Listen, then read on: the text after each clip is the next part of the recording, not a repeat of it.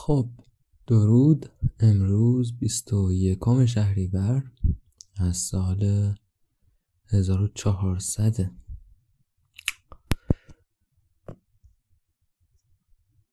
دوازده سپتامبر 2021 دیروز بیستمین سالگرد فاجعه 11 سپتامبر بود. و حالا که اینو گفتم دارم با خودم میگم چرا یه اپیزود درباره این اتفاق ضبط نکردم. به هر حال یه روز از سالگردش گذشته و من می‌خوام درباره چیز کاملا متفاوت امروز صحبت کنم. ارزم به شما که ما یک هم کار رو متفاوت انجام خواهیم داد این اپیزود و شاید زین پس. یعنی کلا از این به بعد اپیزودها رو یکم متفاوت انجام میدیم. تفاوت اول اینه که من دارم با یه recorder این اپیزود رو ضبط می‌کنم تا پیش از این با خود برنامه کست باکس ضبط می‌کردم. حالا بلکه کیفیتش شاید بهتر بشه. تفاوت دوم اینه که تلاش می‌کنم که بین عوض شدن های موضوع سخنم یا آهنگ چیزی پخش بشه. که یکم حرکت پنیری هست به قول انگلیسی زبون. یکم حرکت زایعی هستش ولی لوس شاید واژه بهتری باشه. ولی مثل خیلی چیزهای دیگه ای که لوس پنداشته میشن در حقیقت اصلا لوس نیستن و خیلی هم جذابن. آهنگ دیگه آهنگ گوش بدید. آره. چون من معمولا هر اپیزود از دو سه تا موضوع حرف می‌زنم این وقفه های سه چهار دقیقه ای بینشون جالب میشه. حالا سعی می‌کنیم آهنگی هم که می‌ذاریم توی حال و هوای پادکست باشه. خط من عرفان یه هم وسط نمیندازم با اینکه خیلی دوستش دارم. این هم یه تفاوت دیگه. خب حالا این اپیزود می‌خوایم چی درباره چی حرف بزنیم؟ درباره چند تا چیز می‌خوایم حرف بزنیم؟ در ابتدای غزل خیلی خیلی مشهوری از مولانا می‌خونم. چون چند وقت پیش روی کانالم خوندمش کاملا بداهه و در آن احساس کردم که نیاز دارم که این رو بخونم و وایس گرفتم و خیلی پسندیده شد. و گفتم که تو پادکستم بخونم و یه چند جمله هم دربارهش حرف بزنم. بعد داستان بگایی های روانی اخیرم رو تعریف خواهم کرد که چه شرایط سختی دارم در حال حاضر. بعد داستان واکسن زدن رو براتون خواهم گفت. چند روز پیش واکسن زدم دو سه روز پیش. شاید جای این دوتا برعکس بشه. اول واکسن رو بگم بعد بگاهی های روانی رو. هنوز تصمیم نگرفتم. و در آخر قسمت بزرگ این اپیزود که آخر از همه خواهم گفتش درباره کتابی به نام Of Mice and Men. موش ها و آدم ها ترجمهش می‌کنیم ما به ناچار چون اون آو رو نمی‌تونیم ترجمه کنیم.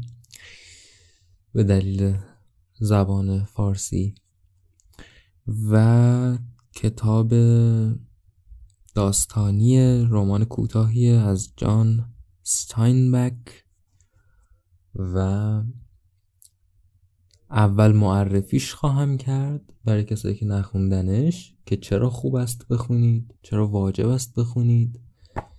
سپس اپیزود تموم میشه مونولوگ تموم میشه برای کسانی که نخوندن کتاب رو و من تحلیل خواهم کرد کتاب رو. یعنی اگه کتاب رو نخوندید در این قسمت شما می‌تونید استوب کنید دیگه که کتاب لوس نشه براتون. ولی بعد می‌خوام کلا درباره کتاب حرف بزنم و تحلیلش کنم و داستانش رو هم لوس خواهم کرد. اپیزود طولانی بشه احتمالا. خب. با یکی از افسرده کننده ترین بیت های تاریخ زبون فارسی شروع میشه. موشا و آدم ها رو نمیگم غزل مولانا رو میگم. میگه رو سر بنه به بالین تنها مرا رها کن. ترک من خراب شب گرد مبتلا کن.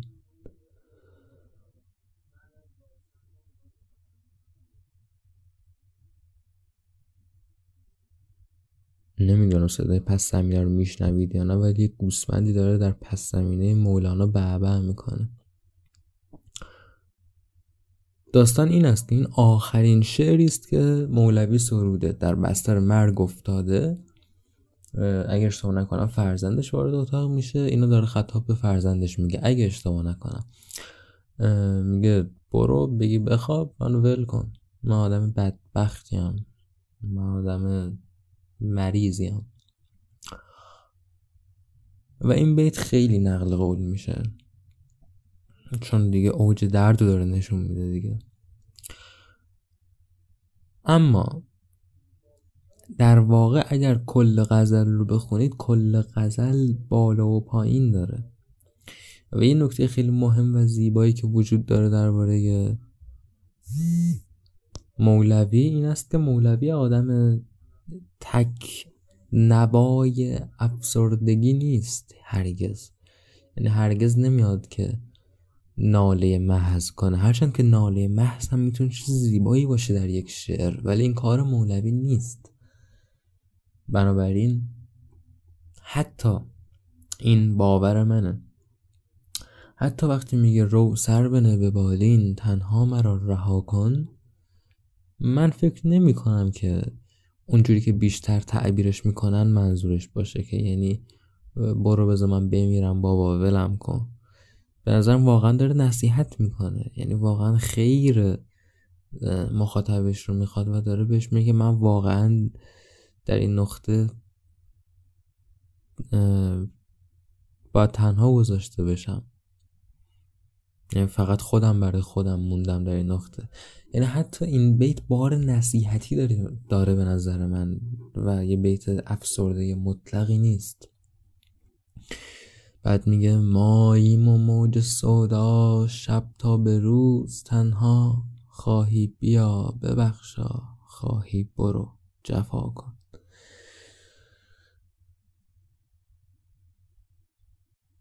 ماییم و هیچ چیز دیگه به غیر از ما نیست به غیر از این موج سودایی که در سرمونه که حالا می‌تونید تعبیر کنید که سودای چه منظوره؟ احتمالا سودای مرگ منظوره با توجه به بستر شعر. در واقع خب ولی مرگ چگونه؟ مرگ مولانایی مرگی که رسیدن به معشوق و این چیز هاست مرگ پسا مرگدار خرافی. ماییم و موج سودا شب تا به روز تنها یعنی همیشم تنهایی. و بعد میگه خواهی بیا ببخشا خواهی برو جفا کن که این آشکارا اشاره به بستر مرگ داره. آدمیزاد وقتی در بستر مرگه افراد مختلف میان حلالش کنن به قول دوستان ما. میگه خواهی بیا ببخشا اگه نمی‌خوای ببخشیم جفا کن دیگه. آره. بعد بیت بعدی تقریبا هم معنای بیت اول روسر به بالینه و اینجا دیگه کاملا شما آوای پندگون و در واقع تون نصیحتی رو می‌بینید. میگه از من گریز تا تو هم در بلا نیفتی. بگزین ره سلامت ترک ره بلا کن. خب آره افسرده است داره ره خودش رو ره بلا می‌دونه نزدیک شدن به خودش رو ره بلا می‌دونه. در عین حال داره طرف سلامت رو می‌گیره در عین حال داره نصیحت می‌کنه. تأکید من به این مسئله جلوتر توی شعر خودش رو اهمیت خودش رو نشون خواهد داد. بعد میگه ماییم و آب دیده در کنج غم خزیده. برا به دیده ما صد جای آسیا کن. که یه لحظه من این رو پاز کنم در رو ببندم میام. خب من در رو بستم. ممکنه چند ثانیه بعد صدای باز شدن در تو بس زمینه بشنوید ممکنه هم نشنوید چون به تازگی یک نیروی کمکی پیدا کردم توی پادکست که حاضر شده یکم آدیوی مونولوگا رو ادیت کنه شاید بتونه این صداهای مزاحم پس زمینه مثل بعبه های این کارمند گوسفند تو پس زمینه روحانی مولانا رو حذف کنه انشاءالله کجا بودیم؟ آره اینو یه نفر دیده بودم که توی گنجور اگه اسم سایت رو درست تلف آره دیگه. URL انگلیسیش گنجوره دیگه. گفتم یه وقت گنجوری کسچر چیزی نباشه. در گنجور دیدم که یکی دو نفر نوشتن صد جای آسیا کن باید با سین باشه چون گنجور با ساد نوشته. این اشتباه هست. گنجور درست نوشته. بر آب دیده ما صد جای آسیا کن یعنی انقدر گریه کردم من که تو می‌تونی با این آب دیده آسیای آبی رو صد مرتبه تأمین کنی. آره. و این یکی از نکته های خیلی قشنگ غزل های مولویه که قافیه های حالا نمی‌دونم اساتید آکادمیک بهش چه اسمی میدن ولی قافیه های درون مصرایی داره. مایی معاب دیده در کنج غم خزیده. وسط مصرا دوتا قافیه و دوتا بخش هم وزن داره. بعد که البته این باز کمتر رخ میده در این غزل ویژه به نسبت بعضی غزل های دیگرش که واقعا از این نظر به یه درجه های شاهکاری می‌رسن. من یه بار دیگه پاز می‌کنم که این در رو ببندم. خب من با لیوان آب برگشتم بعد یکی از خیلی بیت زیباش میاد میگه خیر کشیست ما را دارد دلی چو خارا. بکشد کسش نگوید تدبیر خون بها کن. که این حالا خیر کش می‌تونه خود هستی باشه دیگه. و هستی اگه یه ویژگی داشته باشه اینه که وحشیه. و هیچ خیر و شردی نمی‌شناسه و بکشد کسش نگوید تدبیر خون بها کن. بر شاه خوب رویان واجب وفا نباشد. ای زرد روی عاشق تو صبر کن وفا کن.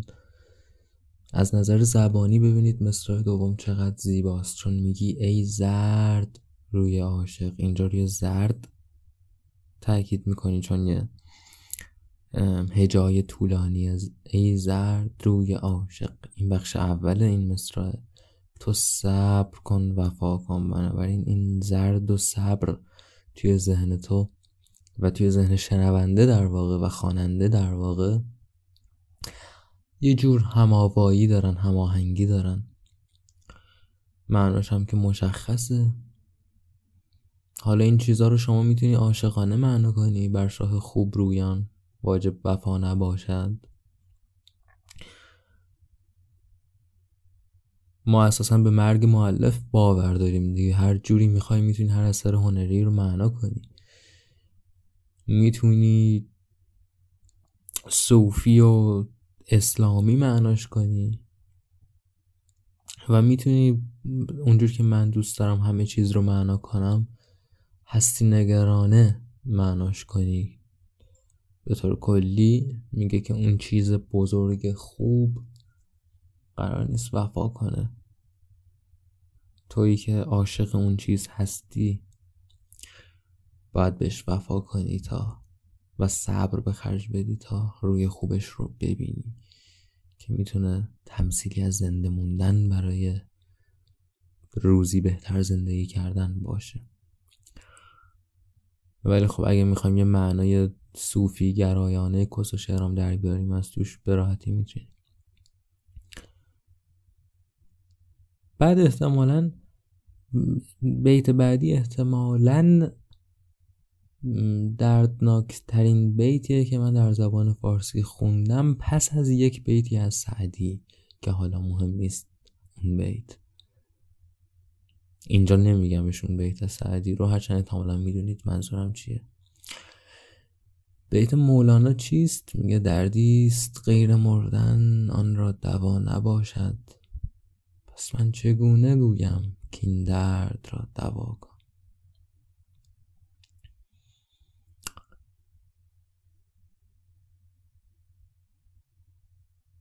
اما بعد چون این آدم اون نگاه نیهیلیستی یا نایلیستیک به مرگ رو نداره از اینجای غزل شروع می‌کنه به شور مرگ و رها شدن از این دنیا رو گرفتن و غزل شوریده میشه.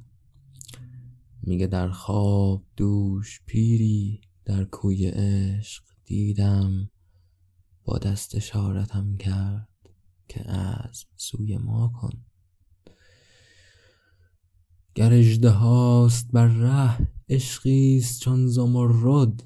از برق این زمرد این نفع ها کن. و این زیباترین بیتشه به نظر من.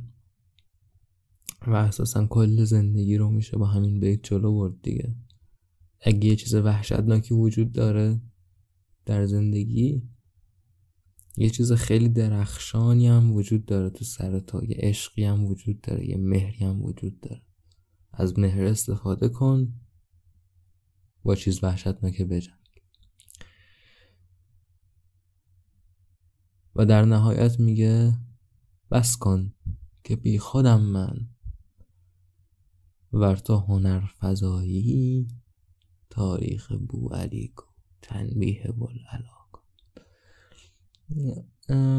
لحن بیت نخست و پایانی خیلی شبیه همه. لحن یک آدم آسیه که داره میگه برو پی کارت هر کاری می‌خوای بکن. منو ول کن. میگه من از خودم بی خودم من کسخل شدم الان. تو اگه خیلی آدم اهل هنری هستی برو و زندگی بوالی سینا و بگو بلا آخر. حالا بعضی ها میان از همین مصرع آخر تعبیر می‌کنن که عقاید بلعلا و بو علی این چنین بودن و او دارد انتقاد از نیهیلیست می‌کند و فلان که من فکر نمی‌کنم این گونه باشه. من فکر نمی‌کنم اصلا اهمیتی داشته باشه نام بو علی و بلعلا کلا داره میگه که من الان تو وضعیتی نیستم که به این چیزا فکر کنم. و ولم کن بذار بمیرم. آره. خب این بخش اول من برمیگردم و درباره بگایی صحبت خواهم.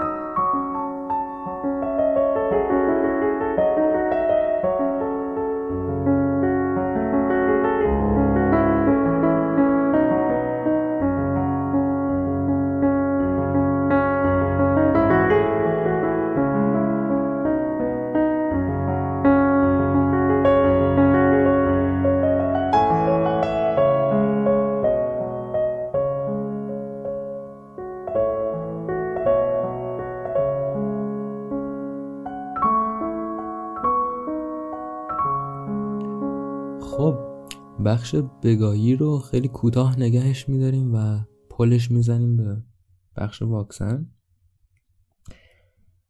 علت اصلی که می‌خوام اشاره کنم بهش اینه که چند مدت دوباره مونولوگ نداشتیم اپیزود نداشتیم.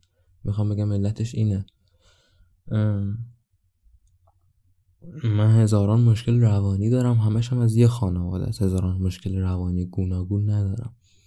انواع پانیک دارم انواع انگزایتی دارم خیلی شدید. و چند وقت پیش به یه جور پیک رسیدش پیک سراسر عمره. و یه حمله هایی به هم دست میاد که خیلی شدید بود. بعد رفتم دکتر.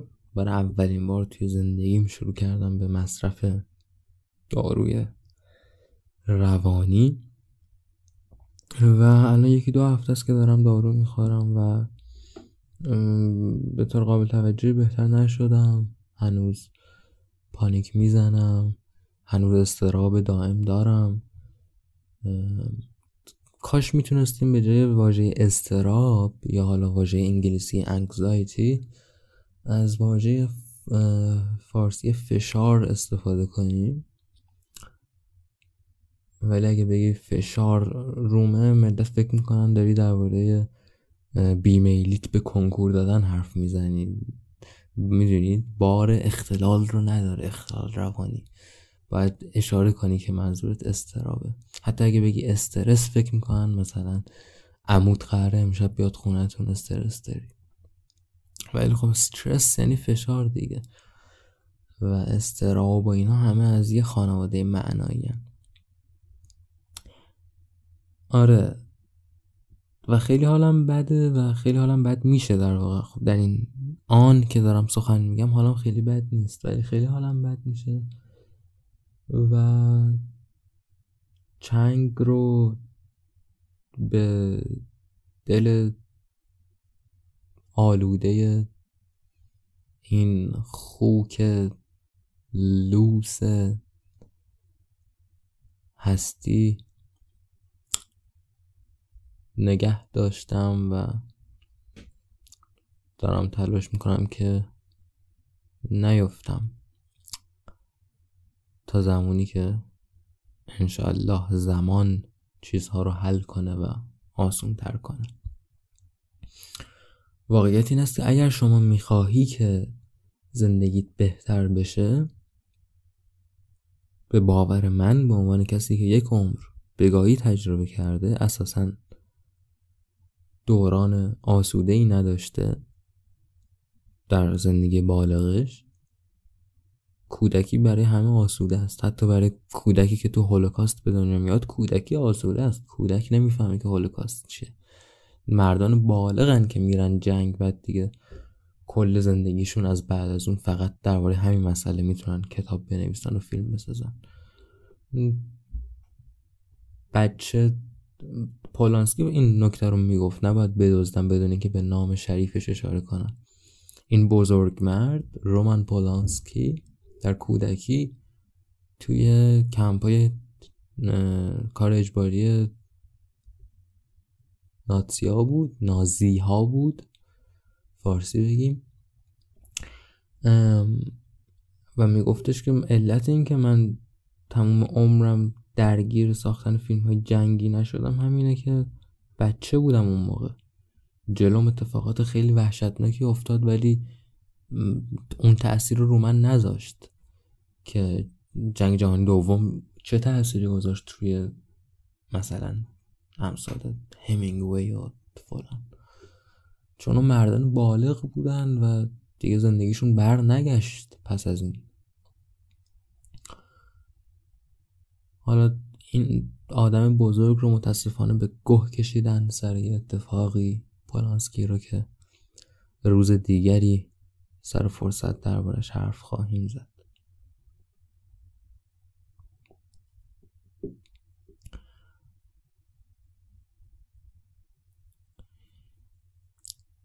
یه پرانتز چند دقیقه ای داشتیم. اگه یادتون باشه داشتم می‌گفتم پند من به عنوان کسی که یک عمر بگاهی کشیده در دوران زندگی بالغش کاری که به باور من باید کرد این است که یک باید که مصر بود بر سلامت مصر بود بر خوبی. اگه نیازه باید بری دکتر اگه نیازه باید دارو بخوری اگه نیازه باید کمک بگیری کمک ای کمک غیر ای یعنی دوست آشنا باید چنگ بزنی. اساسا هرچه در کنج خودت بیشتر فرو بری چنگال های سیاهی محکمتر میشه بر گوشت تو. این تجربه من است. و نکته دوم پیشنهاد دوم این است که در بلند مدت اگه می‌خوای شکست نخوری حال چنگه رو زدی ولی این چنگه خیلی سخته. یعنی من بارها گفتم این زیباترین تشبیهی که من از فرایند زندگی شنیدم مثل سوار بودن بر یک گاو وحشی است که پیوسته داره تلاش می‌کنه تو رو بندازه. و سخت روش موندن سخت چنگر رو نگه داشتن سخت تقلای سلامت حتی وقتی که مصری تو بر سلامت.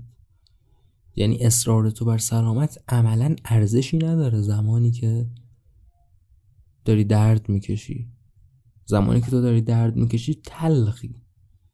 تو نومید میشی. تو سرت رو سیاهی می‌گیره. هر چندان هم که خوبی بخوای و به خوبی ایمان داشته باشی.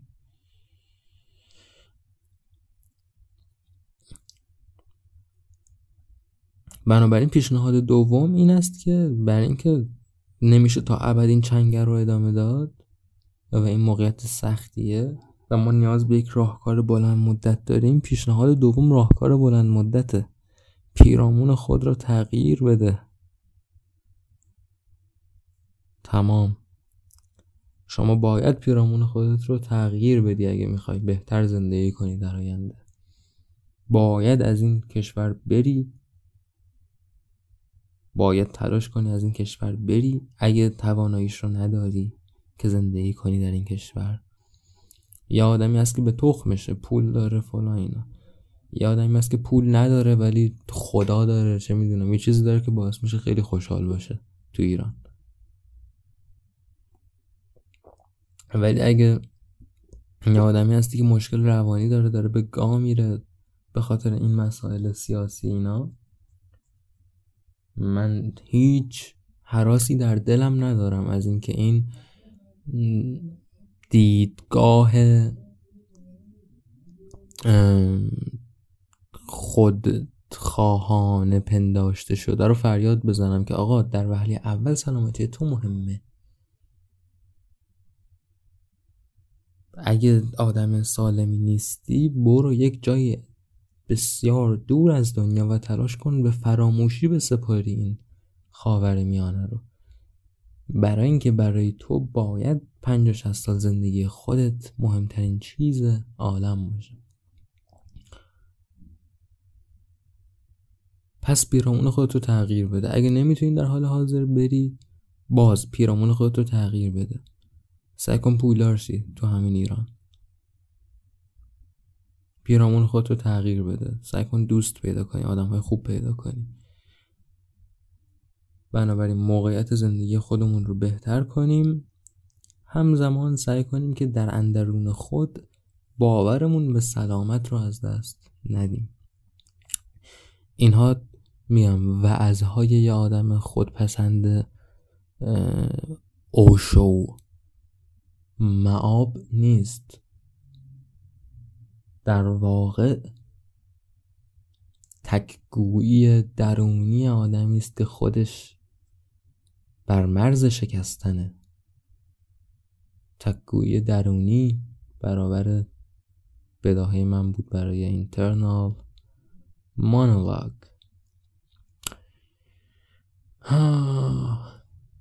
و این وضع روانی فعلی ماست که در این آه متبلور شد. خب. رفتم واکسن بزنم. داستان بامزه است کم و بیش. رفتیم واکسن بزنیم بعد من باید انتخاب می‌کردم که کدوم حوزه کدوم مرکز واکسیناسیون.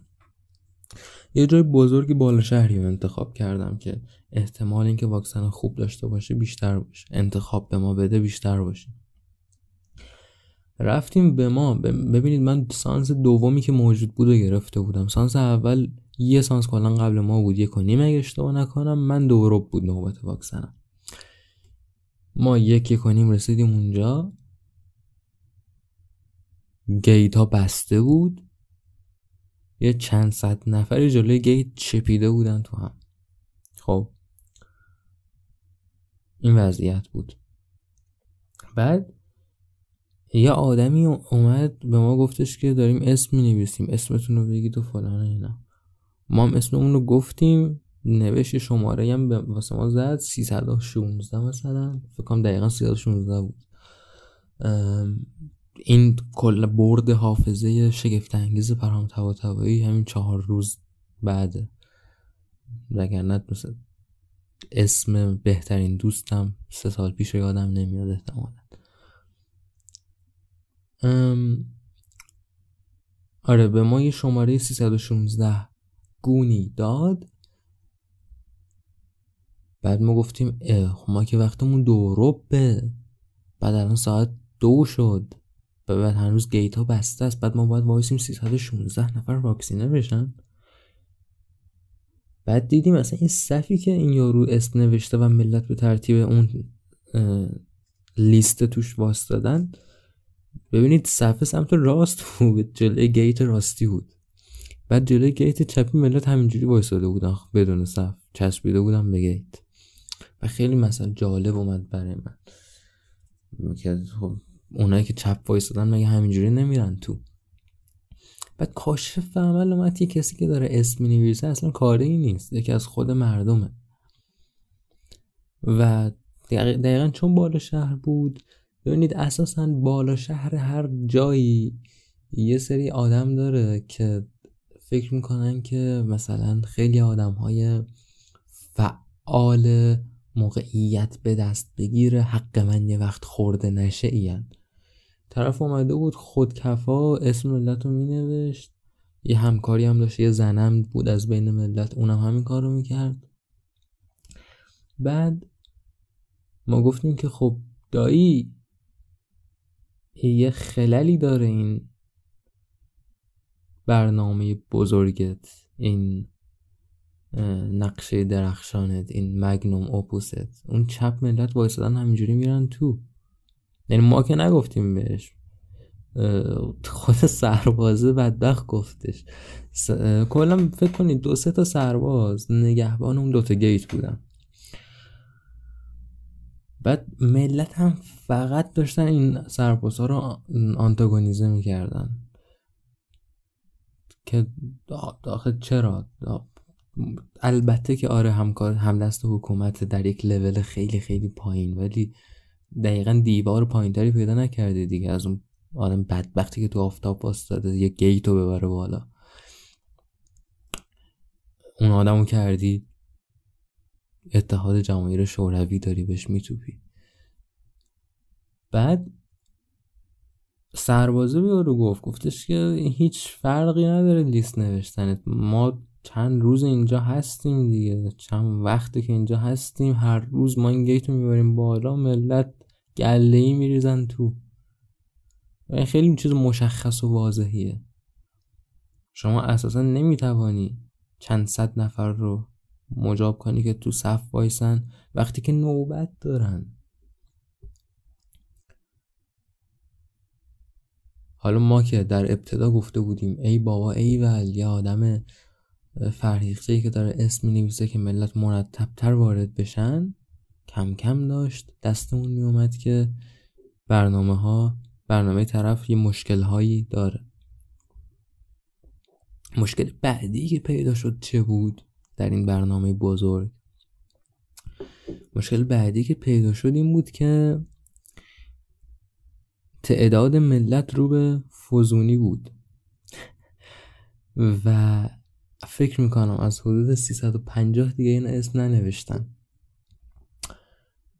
در حالی که خب چند صد نفر جلوی اون گیت بودن. و این شوخی انقدر شوخی راحتیه که حتی نمی‌خوام انجامش بدم. چون همونجا که واستاده بودم ده نفر حداقل بدون اقراق شنیدم که این شوخی رو بکنن. که دقیقا به خاطر ایستادن جلوی همین گیت ما کرونا گرفتیم. یعنی سانت به سانت ملت بغل هم وایستادن چند صد نفر. شما من یاد این استودیوم های بزرگ و اینا افتادم که احتمال زیر و دست و پا له شدن و مردن وجود داره. این راه به عقب و جلو نداشتی.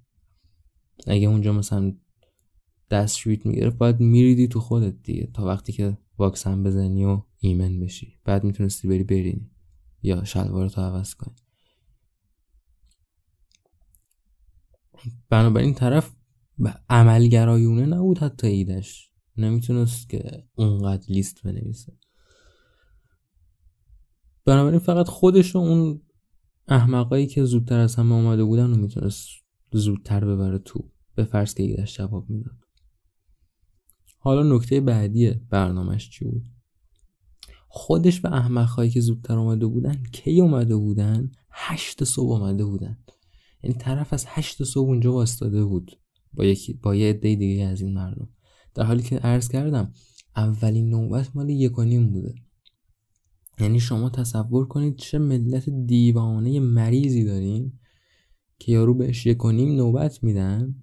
تازه توی حکومت بروکراتیک زباله ای که وقتی یک نیم نوبت میدن دو و نیم هنوز گیت بسته است. بعد اینا هشت صبح اومدن اونجا شروع کردن اسم نوشتن که زودتر برن تو.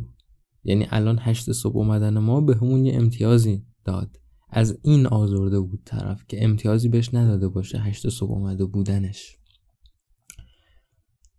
حالا احتمالا هم به این خاطر زود میان که می‌خوان واکسن خوبه بهشون برسه. حالا درباره واکسن خوبه و واکسن بعده در ادامه سخن خواهم گفت. القصه اینو من به پدرم که همراه هم اومده بود گفتم همون اوایل گفتم این به طور آشکاری نمی‌تونه ملت رو کنترل کنه ملت قرار گله بریزن تو. یارو می‌خواست یارو ایدش برای کنترل ملت این بود که به سربازه بگه نذار اینا که تو صف نیستن برن تو سربازم که گوش نمیده. چون ملت میریزن تو.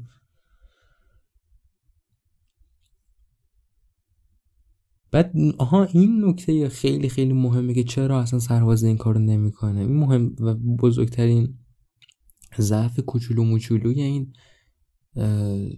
نقشه درخشان اینه که اصلا اون صف واکسن نیستش که صف ورود به اون کیره خریه که توش واکسن می‌زنن. بعد شما توی اون کیره خر دوباره باید یه جا صف واستی باز اون صف هم مهم نیست. اون صف فقط حالا اون صف هم دربارش سخن میگم اون صف هم با مزده است جریانش. بعد شما دوباره باید نوبت بگیری وقتی وارد اون نهاد میشی. نوبت واکسن می‌گیری شماره می‌گیری و به شماره صدات می‌کنن و 20 تا گیت داره. گیت یعنی باجه داره. 20 تا جا داره که واکسن می‌زنن. خیلی سریع اسما رو می‌خونن جلو میره. این فوق شما. اگه آخرین نفری بودی که از بین اون جمع نوبت می‌گرفتی من فکر نمی کنم بیش از یه ساعت یه ساعت و نیم اونجا میشستی. ها این یورو از هشت صبح دم گیت نشسته بود. یا اینکه فکر کنم رفته بود برگشته بود یا چی. حالا. آره برام سرباز که دیوانه نیستش که به این برنامه خودنگاشته ویژلانتی شگفتانگیز شگرف گوش بده. بنابراین گیت ها رو باز کردن. آها ببخشید. یعنی اول بهش گفتن که نه شانسی نیست. طرف به طور کمیکی عذرخواهی کرد از 300 بیش نفری که علافشون کرده بود اسمشون نوشته بود. خیلی هاشون فکر می‌کردن یارو کارکنه. مجتمعه و یارو خودش تلاشی نمی‌کرد که تصیحشون کنه. عذرخواهی کرد. به این اسم که ببخش من عذرخواهی می‌کنم. بعضیا به حقوق مردم احترام نمی‌ذارن. و میام نکته بامزه این بود که من از ابتدا به پدرم اینو گفته بودم و منتظر لحظه عذرخواهی کردن یارو از ملت بودم. البته یارو خودش قربانی بروکراسیه ها. نه اینکه یارو آدم بده داستان باشه. من صرفا دارم از حجب موقعیت های مسخره بروکراتیک لذت می‌برم. و سپس گیتا رو باز کردن و سورپرایز. ملت مثل گله گوسفند هنگامی که پس از بزرگترین قحطی قرن دورنمایی از سبزترین چمن جهان رو دیده باشه به درون تاختن و رسیدیم به صفحه دوم. حال صفحه دوم چگونه بود؟ اینجوری بود که دو تا صف بود یکی راست یکی چپ. می‌گفتن سینوفارمیا راست بیستن استرازنکا چپ بیسته. امیدوارم تلفظ من رو ببخشید. می‌دونم آسترازنکا میگیم. من استرازنکا میگم. من انقدر به خاطر کالاشنیکوف گفتن و روزولت گفتن و اینا مسخره شدم که دیگه باید هر بار خودم مسخایی کنم. به خاطر تلفظ درست رو استفاده کردم. بله. به صفحه استرازنکا خیلی طولانی تر بود. منم آدمیم که خیلی منطقی سمت چیز خطرناک نمیرم. چون می‌دونم اگه یکم از نظر جسمی حالم بد شه چون اختلال عصبی دارم بسیار بسیار حالم بدتر میشه. یعنی کوچکترین درد جسمانی باعث میشه که هی افول کنه حالم هی فکر کنم قراره بمیرم هی بدتر بنابراین سمت استرازنکا نرفتم رفتم تو صفحه کوتاهتر سینوفارم گفتم واکسن چینیه ولی خب دیر بعد از صفا که رفتیم جلو رسیدیم به مجتمع اونجا باید نوبت می‌گرفتی. بعد ازت میپرسیدن نوبت استرازنکا می‌خوای یا نوبت سینوفارم و صفایی که قبلا واسطه بودید کاملا علکی بودن. هر دو به یک جا منتهی می شدن هر دو از یک جا نوبت می گرفتن و فقط این رو به ملت می گفتن که در واقع بتونن دو تا صفحه منظم تشکیل بدن. طور احمقانه آره ما هم رفتیم اونجا. بعد ناگهون دوچار یک چیزی شدیم که جیمز جویس کبیر احتمالا بهش می‌گفت پیفنی یه آن وجد من رو گرفت گفتم ای بی خایه یک بار در زندگیت خایه به خرج بده. به جای این واکسن چینی که ظاهرا زیاد خوب نیست. یکی از چیزهایی که خیلی ناامیدم کردیم بود دیدم مردونه زنانه داره واکسنش. گفتم چه واکسن کس و که مردونه زنانه داره. به جاش بیا واکسن مطمئن تره رو بزن خواهیه به خرج بده. نوبت استرازنکا گرفتم استرازنکا زدم حالم بد شد و عمیقا خواهی کردم. توی خونه تب و لرز گرفتم و سردرد شدید و حالا تا ببینید من کلا یک روز تب و لرز و اینها سردرد و اینا داشتم. خیلی ها دو روز سه روز دارن. ولی تا همین امروز که حالم عملا نرماله به غیر از یکم صرفه تهگلوی و اینا خواهی خواهیم که من قراره بمیرم خونم لختشه مغزم لختشه فلان اینا. بنابراین دارم تحمل می‌کنم این رو. ولی برای نخستین بار پس از سالها تم این بدحالی متفاوته و وارون تم بدحالی های پیشینمه. از چه نظر بدحالی های پیشینم همیشه تمشون سرزنش خود بود؟ که داری اشتباه زندگی می‌کنی داری اشتباه زندگی می‌کنی داری چی کار می‌کنی با خودت؟ چرا انقدر سیگار می‌کشی؟ الان اگه ریت جواب بده چی؟ چرا ورزش نمی‌کنی؟ فلان بیسار از این حرف این دفعه کار درست رو انجام دادم. واکسن بهتره رو زدم. و حتی سیگارم دارم تلاش می‌کنم ترک کنم. و تمش اینه که سعی کن سالم باشی سعی کن علکی نگران نباشی سعی کن علکی خودتو به گاندی ذهنتو به گاندی. فوقش لخته میشه خونت میمیری دیگه. یک نفر تو سر هزار نفری میشه که حالا یک نفر تو سر هزار نفرم احتمالش بیشتر از سه نفر تو سر هزار نفر. فوقش میمیری دیگه. آقا چیه مگه این زندگی که تو انقدر ارزشمند میدونیش و خیلی ها نمی‌دونن؟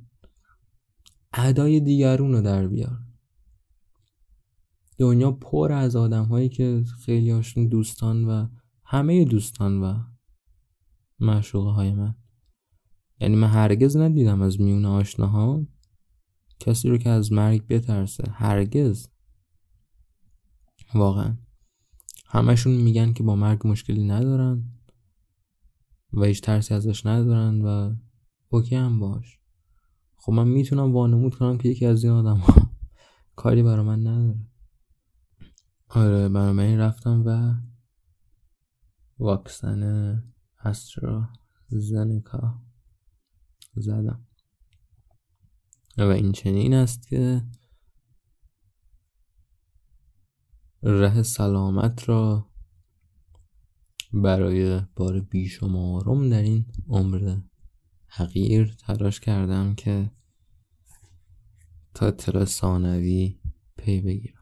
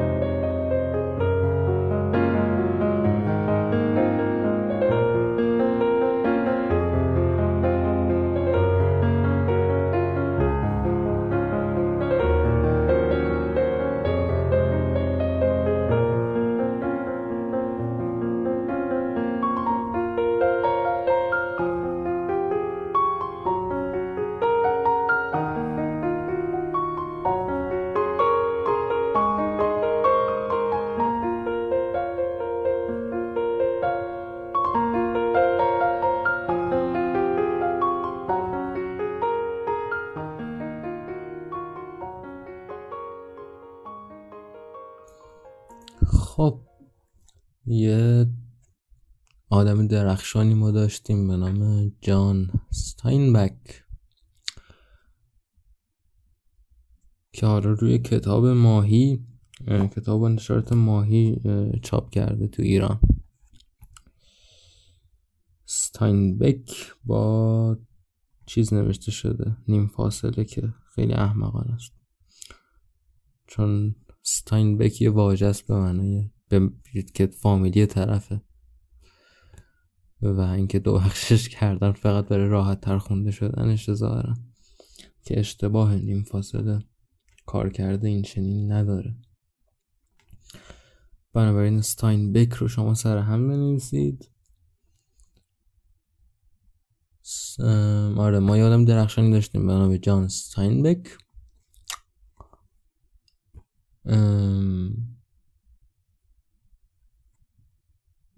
آدم به فکر طبقه متوسط به فکر مفاهیم آزادی خواهانه و چپگرایونه آدم آمریکایی. چپ آمریکایی واقعا چپ دوست داشتنیه چپ واقعی آمریکایی نه چه می‌دونم باراک چپ راستین آمریکایی گینزبرگ و کروک و ستینبک و چه می‌دونم. فاکینگ دوست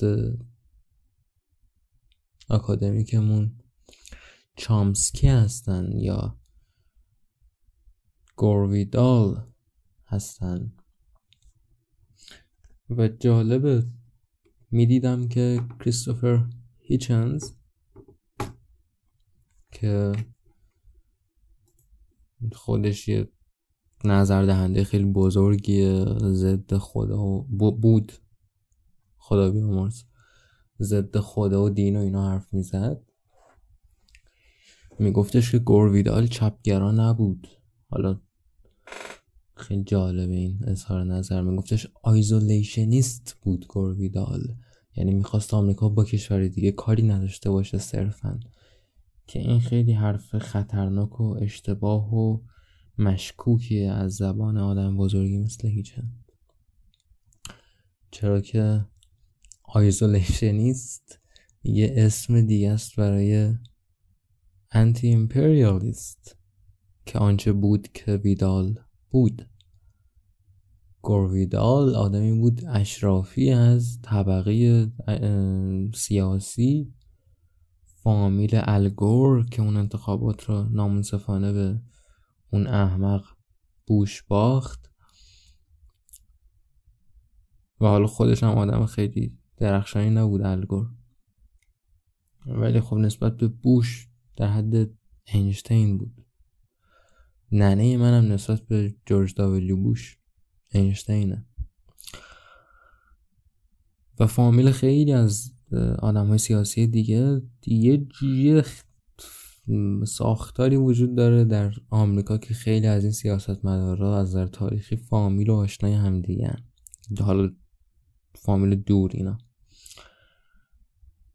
مثل دین شریف اسلام که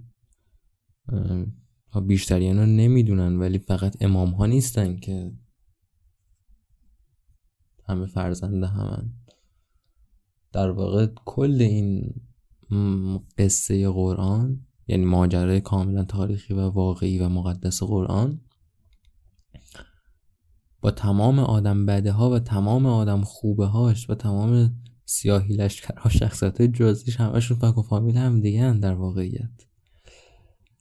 کل ماجرا فامیلی بوده. آره.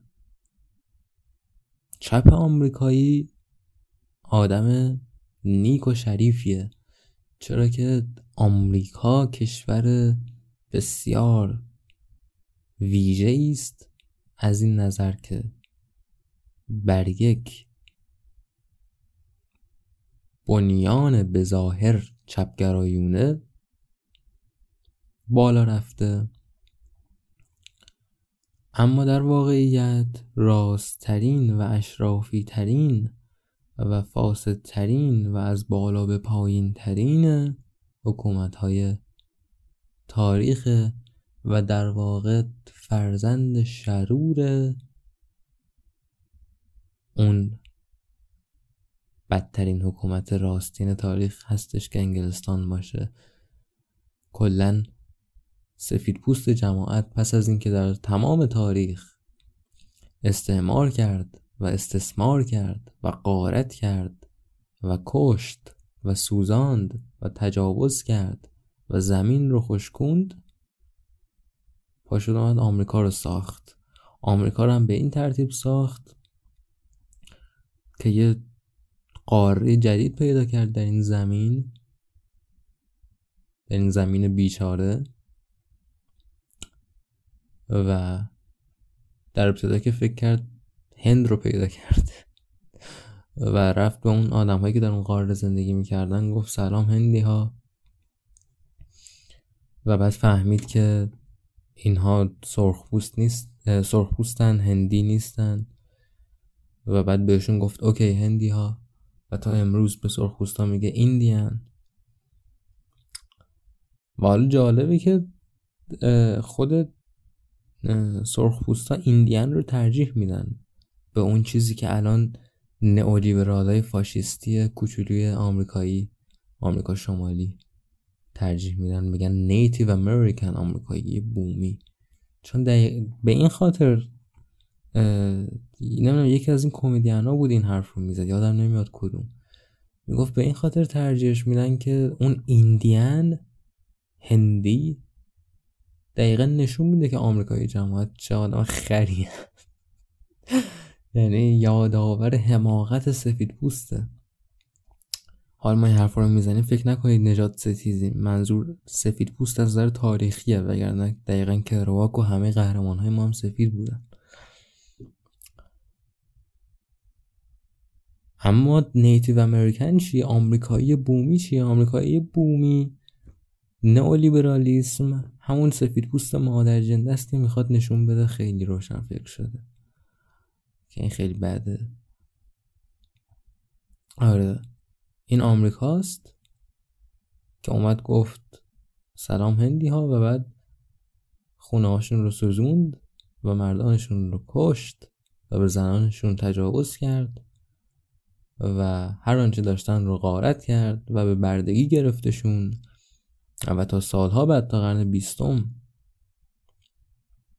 در تمام رسانه هاش سینماش اینها رو آدم های بدی نشون می‌داد و یک قصه کاملا خیالی از اشغال آمریکا ساخت و آدم هایی تا حد کل گندگی کارگردان های بزرگ هالیوودی مثل اون پدر که وسترنای آمریکایی نجات پرستانه می ساخت و خودش برده داشت.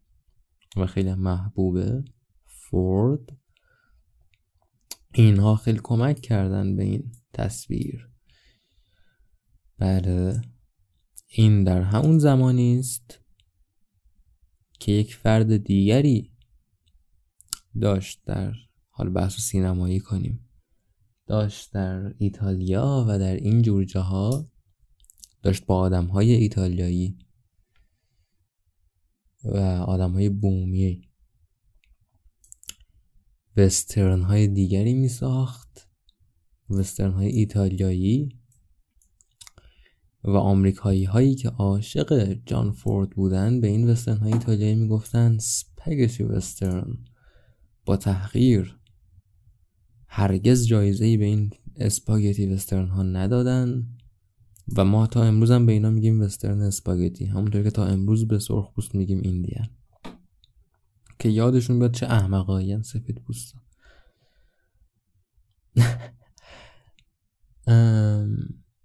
هرگز جایزه بهش ندادن هرگز نقد به ویژه مثبتی ازش ننوشتن. از این ژانر به طور کلی همش آشغال ایتالیایی بود به نظرشون به قول تارانتینو. و در عین حال واقعیت چه بود؟ واقعیت این بود که این فیلم ها بعضا مثل فیلم های این فردی که گفتم سرجیو لیونی یا اونجور که ما میگیم لئونه از بهترین فیلم های تاریخ سینما در هر ژانری بودن و امروز جهان متفق این رو پذیرفته. حالا می‌خوایم یه کتاب معرفی کنیم همینجور کسشر میگیم Of Mice and Men این فرد ستاینبک یه رمان کوتاهی می نویسه به نام Of Mice and Men. Mice یعنی موشها من یعنی مردان یا انسان ها مرد به طور کلاسیک به معنی انسان هم به کار میره در خیلی از زبان ها از جمله انگلیسی، فارسی و عربی. مثلا وقتی سعدی میفرماید که به مردی که ملک سراسر زمین نیرزد که خونی چکد بر زمین من به مردونگی و ریش و پشم و کیر و خایه قسم نخورده به انسانیت داره قسم می‌خوره. حالا قطعا یه فمینیست خری پیدا میشه که بیاد بگه این حرفا سکسیستیه به مردی. فمینیسم هم چیز خیلی خوبی است فمینیست خر رو از فمینیسم راستین جدا کنیم. اینو بعدا دربارش سخن خواهم گفت یه مونولوگ دیگه. Of mice and men. معرفیش رمان کوتاه داستانه. کوتاه یکم از رمان کوتاه وقتی میگیم ناولا. منظورم داستان کوتاه کوتاهی که یکم بلندتره. یکم از داستان کوتاه بلندتر. بعد چند فصل داره؟ فکر کنم پنج فصل داره اگه اشتباه نکنم. پنج شش آره شش فصل داره. الان ورق زدم. شش قسمت داره شش قسمت کوتاه داره. به نظر من خوندنش با سرعتی که من می‌خونم سه ساعت سه ساعت و نیم اینا طول می‌کشه. من آروم خونم. ممکنه برای شما کمتر طول بکشه. ارزم به حضورتون که کتاب درباره دو تا آدم دو تا کارگر کارگر زمین کارگر مهاجر زمین یا اونجور که ماهی پشت جلد نوشته کوچنده. اینا یه مش آدمی بودن که از زمین به زمین می‌رفتن برای آقا بالسری کار می‌کردن. سر زمین یه مدت کار می‌کردن دو شوق می‌گرفتن می‌رفتن زمین دیگه. و یه جور بردگی مدرن دیگه. علتش اینه که در اون زمان یه اتفاقی داشت میافتاد. انگلیسی زبون بهش میگه The Great Depression. Depression اینجا به معنای افسردگی نیست به معنای نداری و رکوده. در واقع بنابراین رکود بزرگ اتفاقی بود در دهه سی. اصلش در آمریکا بود. ملت شغل نداشتن پول نداشتن نون نداشتن مهاجرت می‌کردن کوچ می‌کردن دنبال کار و یک لقمه نان. یکی از کارگرهای قهرمان داستان زیرک تنش کوچیکه و آدم تندیه. یکی دیگهشون یه قول پشندیه که عقب مونده ذهنیه. مثل خیلی از کارگرهای اون زمان این واقع گرایون است این شخصیت. و همزمان که این عقب مونده دل خوبی داره و مهربونه و اینها آدم خیلی خطرناکیه. چون میگم قوله و خیلی زور بالایی داره. و به راحتی می‌تونه به همه چیز صدمه بزنه و همه چیز رو نابود کنه و حتی به راحتی می‌تونه همونطور که تو اولین سطرهای کتاب می‌فهمیم قتل انجام بده. این داستانه. این دو نفر میرن سر یه زمین جدید شروع به کار می‌کنن و اتفاقاتی که میفته کتاب رو به نظر من حتما بخونید. علت اینکه خود من نخوندم نخونده بودمش تا به تازگی این بود که می‌گفتم دوتا کارگر توی گریت دیپریشن چه کس شعری آخه چرا من نیاز دارم همچین چیزی رو بخونم؟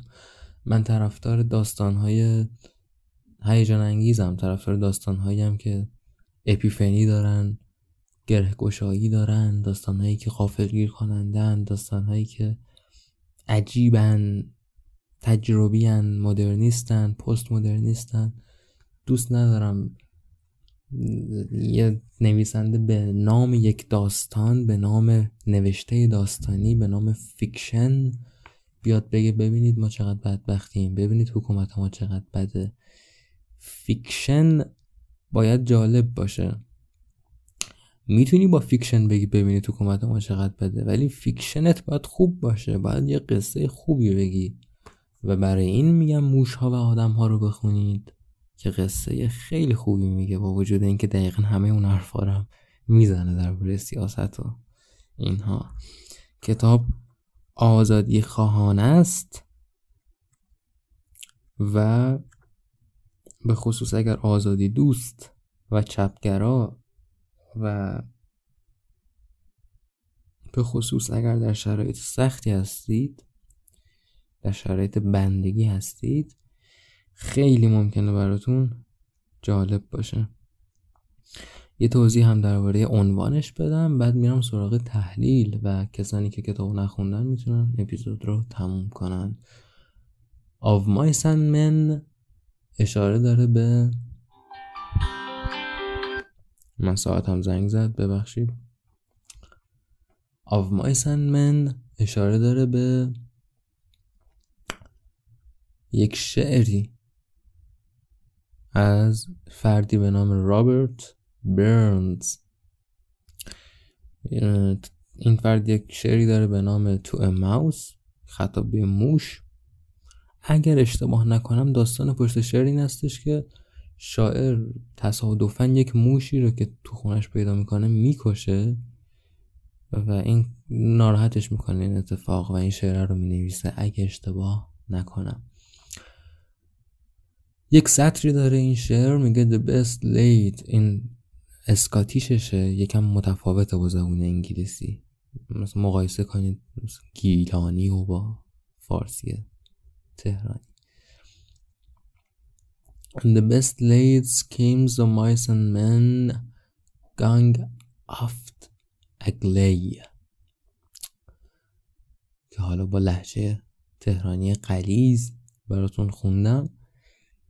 که این الان برای انگلیسی زبون هم مجهول این بیت. میگم سکاتس.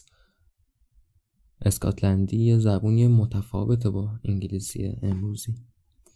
ترجمه انگلیسیش میشه یه چیزی تو این مایه ها. The best laid schemes of mice and men. یا حالا The best laid plans of mice and men often go awry. این چیزیست که ما ترجمهش می‌کنیم و بذارید از مؤخره کتاب ترجمه فارسیش رو هم بخونم براتون.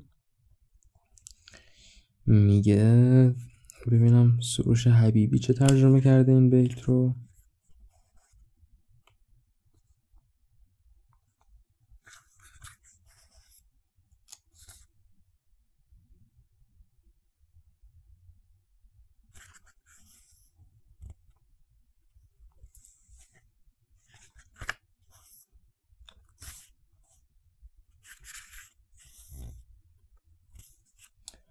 دلپسند ترین طرحهای موش ها و آدم ها اغلب شدنی نیستند. خب The best laid plans یعنی دلپسندترین برنامه هایی که ریختی. بهترین خفنترین نقشه هایی که تو سرت داری. و often go wrong یعنی اغلب به گاه میرن. اغلب شدنی نیستن. درباره ترجمهش هم بگم. برای کسایی که می‌خوام بخونن به عنوان پیشنهاد ترجمهش خیلی خوبه. سروش حبیبی خیلی خوبه. قدیمیه. مشکلش هم از همینجا بر اومده که قدیمیه. من اگه بخوام نمره بدم به ترجمه سه از چهار میدم. بعضی چیزها هستن که در ترجمه های قدیمی هستن. آدم باهوش جدید اینها رو تکرار نمی‌کنه. آدم تنبل جدید اینها رو تکرار می‌کنه. ولی در مورد ترجمه قدیمی نشون از تنبلی نیست. سبک رایج بوده. مثلا انگلیسی زبون تا ابد روزگار می‌تونه قید بیاره به خاطر ساختار زبانیش. بعد ما نباید تا ابد روزگار این رو قید ترجمه کنیم بین دوتا درنگ. زشت میشه. هی بخوایم مثلا با پسوند آنه قید بسازیم و اینها. باید جمله رو طولانی تر کنیم. یک که اضافه کنیم و آخرش توضیح بدیم قید رو. چیزای اینجوری. یکم اینجوری هست یکم ترجمه قدیمیه ولی خیلی خوب کار کرده. به خصوص دیالوگ ها رو تلاش کرده لاتی و گفتاری ترجمه کنه. من خیلی اینو دوست داشتم. دیالوگ ها واقعی خوبن قشنگن و زبون مهرامیزی داره و واقعا عالی. سروش حیبی به چند زبون هم مسلطه. حالا این رو از انگلیسی برگردونده زمانی که در آمریکا زندگی می‌کرده کتاب رو ترجمه کرده. ولی از زبون های دیگه هم برگردان داره. و این معرفی کتاب. حالا اگه ما می‌خواستیم آو مایسن منو آبش رو ترجمه کنیم باید یا می‌گفتیم نقشه های موشا و آدم ها یا باید می‌گفتیم های موشا و آدم ها یعنی باید یه واژه اضافه می‌کردیم یا باید می‌گفتیم آن موشا و آدم ها که زیبا نمی‌شد. موشا و آدم ها زیباتره. هرچند که اصلا به پای زیبایی و زیرکی عنوان انگلیسی نمی‌رسه. تمام. اگر کتاب رو نخوندید به الله مدینه می سپارمتون. در پناه حق. حالا می‌خوام درباره کتاب سخن بگم. یا اگه به تخمتون نیست که لوس بشه. می‌تونید بشنوید. جالبه کتاب برای من برخلاف شاید سر از خواننده هاش درباره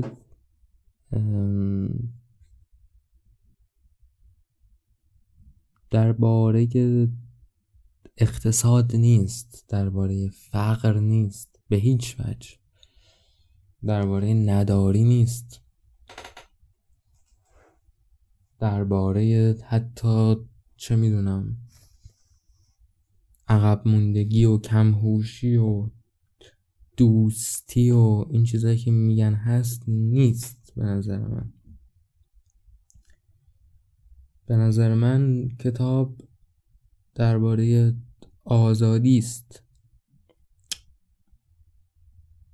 این آدم ها که دارن در این مزرعه کار می‌کنن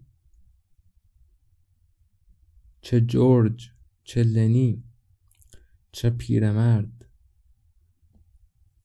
که اسمش یادم نمیاد. و چه اونهای دیگه حتی مرد سیاه پوست که باشون مشترک این رویا رو. و احتمالا کارگرهای دیگه ای این رویایی که اینها مشترکن از زمینی برای خودشون. زمینی که خودشون روش کار می‌کنن و خودشون درو می‌کنن محصولش رو نماد رونق اقتصادی نیست. مسئله اینه که اینها می‌خوان که دیگه اون آقا بالا سر نباشه. اینها رویای این رو دارن که برای خودشون کار کنن. رویا هیچ چیز جز این نیست. من انکارش نمی کنم تغییرش نمیدم سانسورش نمی کنم رویا همینه زمینی برای خود. اما من نمی‌دونم آزادی رو در فرهنگ های فارسی و انگلیسی و غیره چه, تر... چه معنا کردن. اما اگه فرهنگ نویسه و لکسی حالا چی چی که انگلیسی زبون میگه باهوش بوده باشن آزادی باید این چنین معنا بشه. مالکیت خود. یعنی اساسا آزادی جز این نیست که تو خودت خودت رو صاحب باشی. آزادی این است که من اگه می‌خوام هروئین بزنم هروئین بزنم. تا زمانی که به کسی آسیبی نزدم.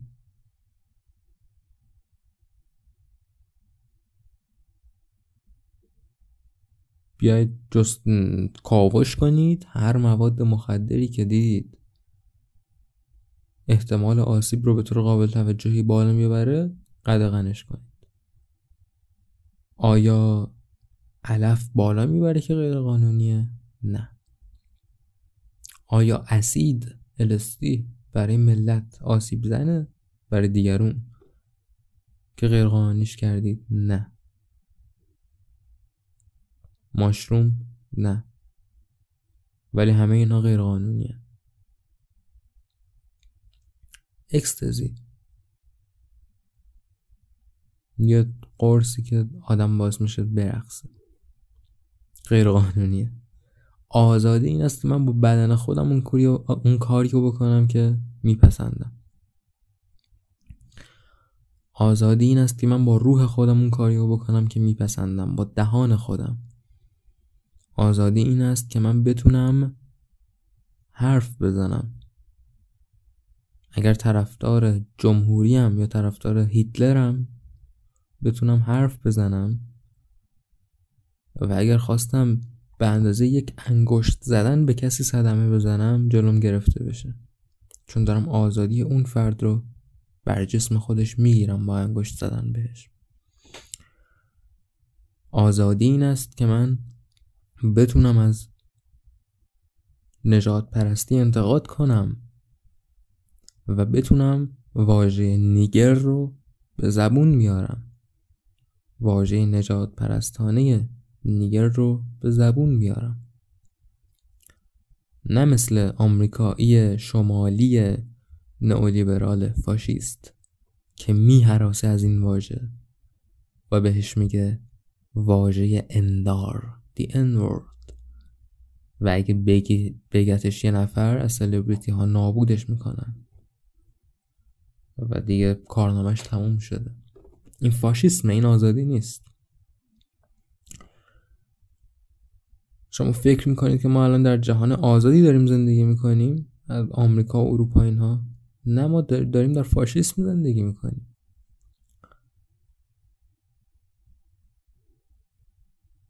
اینکه شرایط خودتون بدتره رو دلیل بر این نگذارید که شرایط دیگران خوبه. جهان جای خوبی نیست. شما پورن هاب رو باز کنید. رایج ترین واژه‌ای که در صفحه اولش می‌بینید چیست؟ یه پیشونده. اگه گفتید. Step. Step mother step sister چرا این پیشوند وجود داره؟ چون ما پرنی داریم که توش نقش بازی می‌خوایم بکنیم می‌خوایم بگیم مثلا این آدم داره با مادر یا خواهر خودش رابطه جنسی برقرار می‌کنه. و من که جوون بودم در دوران طفولیت من نخستین سالهای پرن دیدن من این روش استپ رایج نبود. راحت می نوشتن مادر فلان. الان به مرور این رایج شده. چرا؟ به خاطر اینکه زشته. فکر اینکه مادر واقعیش باشه. استپ یعنی مادر خونده خواهر خونده. حالا مثلا کلا مگه چند نفر استپ یا استپ مادر دارن که فانتزیشون این باشه. مشخصه که این دلیلش چیه. دلیلش اخلاقیه. و این به این خاطر نیست که پورن ساز پورنوگرافر به قول دوستان اخلاق مدار باشه. به این خاطر که اگه پورنوگرافر اینو رایت نکنه کونشو میگن به همین سادگی. بنابراین ما در فاشیسم زندگی می‌کنیم. ما در جهانی زندگی می‌کنیم که طرف روی ویدئوی نقش بازی کردن جنسی که دوتا بازیگر توش دارن بازی می‌کنن برای احتیاط می‌زنه. اینا رابطهشون با همدیگه واقعی نیست. و دوباره اول ویدیو هم یه هشدار می‌زنه که تمام این افراد بازیگرن و فلان و بیزن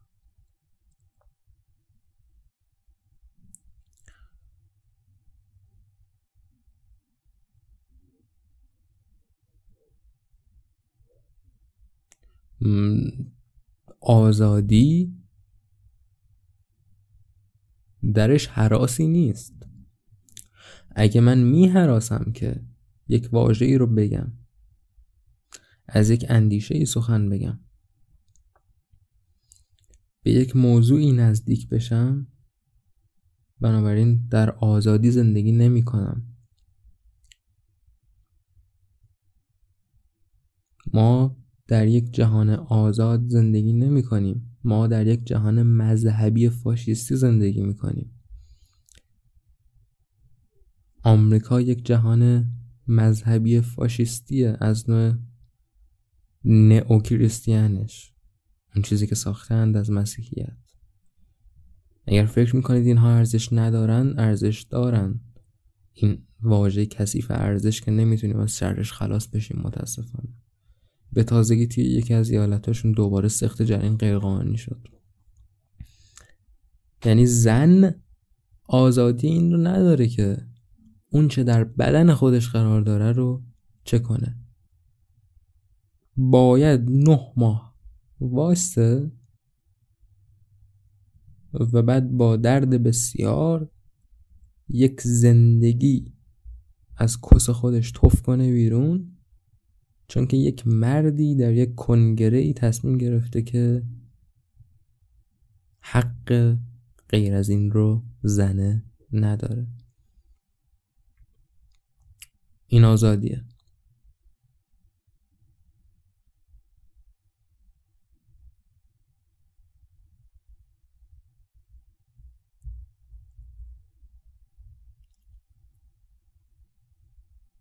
طبیعیه که جورج و لنی سودای جهان سوسیالیستی نداشته باشن. چون دوتا کارگر ساده زمینن. اونها دنیا رو اینچنین می‌شناسن. دنیا رو به شکل زمین هایی که روش کار می‌شود می‌شناسن. برای یک چین آدمی آزادی چیست؟ آزادی این است که زمینش مال خودش باشه. سر زمین خودش کار کنه. بنابراین کاملا ما می‌تونیم بفهمیم که اون چیزی که اینها می‌خوان آزادیه نه زمین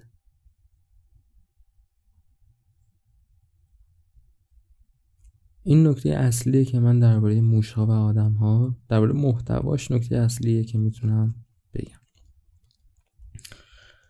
درباره فرمتش اونچه که یکم اول دل سرد کننده به نظر میاد توضیحات طولانی هن. توضیحات طولانی فضا. ببینید کتاب به این ترتیب شروع میشه. رود سالینس در چند مایلی جنوب سالداد پای تپه میپیچد و جریانش کندی می‌گیرد. آبی سبز و عمیق. آبش گرم هم هست زیرا پیش از آن که پای تپ می خیلی حال به هم زنه برای من. به عنوان کسی که به تفنگ چخوف ایمان داره چخوف یه حرفی داره معروفه به تفنگ چخوف میگه. اگه شما توی یه عکت نمایشت یه تفنگ رو دیوار رو ویزونه تو عکت بعدی باید تفنگ ماشش کشیده بشه. هیچ چیز اضافه نباید تو داستان باشه. الان اینکه آب این رود کیری گرمه بشه درد من می‌خوره؟ در نگاه اول این دل سرد کننده است توضیحات طبیعی طولانی. انگار کش می‌خواد بده داستان رو. اما باید ارز کنم که در حقیقت این علتش چیز دیگریه. علتش اینه که کتاب برخلاف اونچه که میگن که رمان کوتاهه اگه نیک بنگریم کتاب نمایش نامه است. کاملا مشخصه که نمایش نامه است کتاب و ستاینبک در, در اصل می‌خواسته نمایش نامه بنویسه. کارش این بوده. بعد چون می‌خواسته صداش بیشتر شنیده بشه و عوام خیلی بیشتر به سمت fiction میرن تا به سمت نمایشنامه به صورت یه همچین کتابی نوشتتش. کتاب چیزی بین رمان کوتاه و نمایشنامه است. ولی شما باید در قالب نمایشی بخونیدش. منظره رو میچینه شخصیت ها وارد میشن. منظره رو میچینه شخصیت ها وارد میشن. دیالوگ دیالوگ دیالوگ دیالوگ. کلا هم منظره های محدودی داره دقیقا مثل نمایشنامه چند تا چیدمان داره. اتفاقها رخ میدن. اتفاقهای خیلی خوب و زیادی رخ میدن. وقتی که مقایسه می‌کنی ابتدای کتاب رو که این دو مرد از پس زمین بر میان و انتهای کتاب رو که جورج پشت سر لنی ایستاده خیلی داستان شگفت انگیزی خوندی. با حجم خیلی کمی با همه این توصیف ها و اینها. و خیلی خیلی خیلی حرف بزرگی زده. در این قصه کوتاه زیباش. چند وقت پیش این سخن آخر. چند وقت پیش با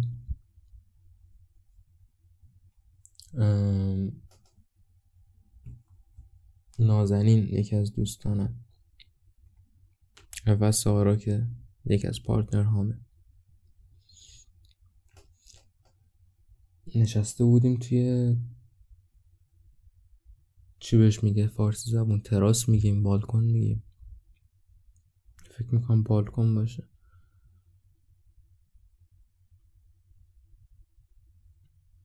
یه محوطه کوچیکی داره.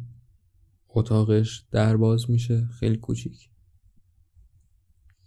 بعد به پایین دید داره و اینا. نشسته بودیم اونجا. سیگار میکشیدیم. و حرف می‌زد و گلایه می‌کرد از زندگی. و هرگز به قول انگلیس زبون judge not lest you be judged که فکر می‌کنم از انجیل باشه. ما قضاوت نمی کنیم کسی رو که ناله می‌کنه چون که آدمیزاد نیاز به ناله کردن داره. خیلی سالمه خیلی خوبه. قضاوت نکنید. این سالم نیست. درست که منطقی نیست. خیلی از اوقات ناله کردن ولی نیاز بهش از سر روانی خیلی از اوقات. و افزون بر این همه ما ناله داریم به ویژه به عنوان اسرای این بیغوله وحشتناک جهان خاور میانه. پس گلایه می‌کرد و بهش همین مثال موشا و آدم ها رو گفتم. و حالا اینجا می‌رسیم به پایان موشا و آدم ها و تعبیر من از اون پایان. من فکر نمی کنم که کتاب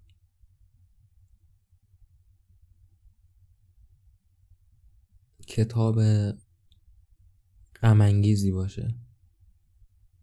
داستان کتاب آشکارا غمانگیزه. اینکه در پایان اون اتفاق میفته خب خیلی غمانگیزه. ولی مثلا که برای من داستان کتاب اهمیتی نداره. داستان کتاب رو مصرف کردم احساس کردم و در پایانش اشک توی چشام جمع شده. اما برای من حرف کتاب مهمه. حرف کتاب که از داستان کتاب بازتاب میشه تغییری نمی‌کنه به خاطر این پایانه. غم ببینید ما به این سبکی که رعایت کرده ستاین بک در این کتاب میگیم ناتورالیسم. یا نچرالیزم به قول دوستانه انگلیسیمون. ناتورالیسم یعنی روایتی که درش آدمیزاد در نهایت عاجزه شرایط بهش حاکمه. طبیعت بهش حاکمه. بنابراین یه جورایی میشه گفت یه اثر ناتورالیستیک. ناتورالیستی. طبیعت پیرامون یک شخصیته و از همه شخصیت قدرتمندتره و همه چیز به کیرشه و وحشیه و همه چیز از هم میداره یه خیره کشیه که خونبه هایم نمیده. به این ترتیب بسیاری از بهترین طرحهای موشا و آدمها به گا میرن چنون که میره طرح آدمهای کتاب ستاینبک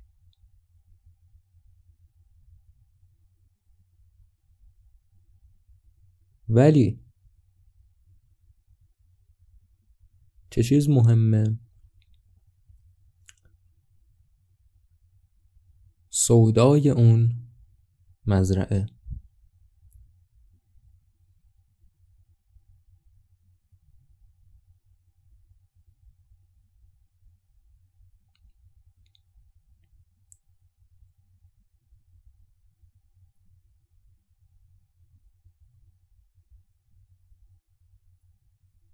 دقیقا وقتی که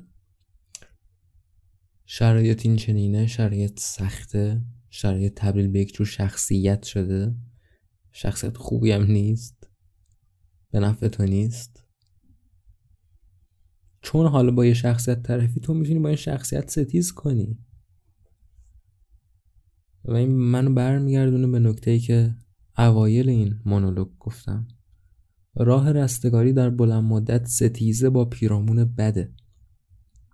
ستیز با پیرامون بد ستیز با پیرامون بد. چون پیرامون سر جاشه. پیرامون در این کتاب لنی رو می‌خوره و جورج رو هم می‌خوره. جفتشون رو میبله. جورج در انتهای کتاب وا داده دیگه رویای مزرعه رو رها کرده. و این اشتباه جورجه.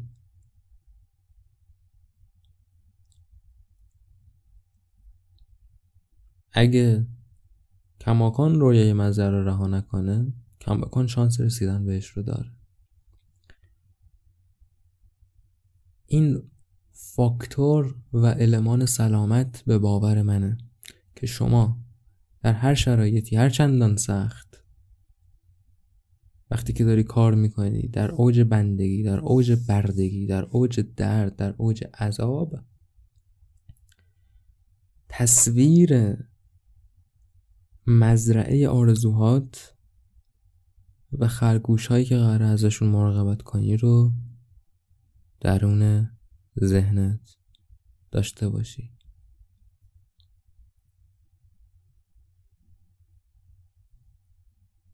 فکر می‌کنم که همین. با اینکه یه مدت طولانی نبودم اپیزود طولانی ضبط کردم. و امیدوارم که گوش داده باشید و حرف خوبی زده باشم یه جاش. سعی می‌کنم که اگه حرفی بود حتما بیام و بگم اینجا. اما شرایط زندگی سخته. من سخت در عذابم این روزها. و خودم هم دارم تلاش می‌کنم بنا به حرفای خودم زنده بمونم. بوس بهتون. اگر مهندسید. یه سیگار برگ بهتون اگه مردید. و آزاد باشید.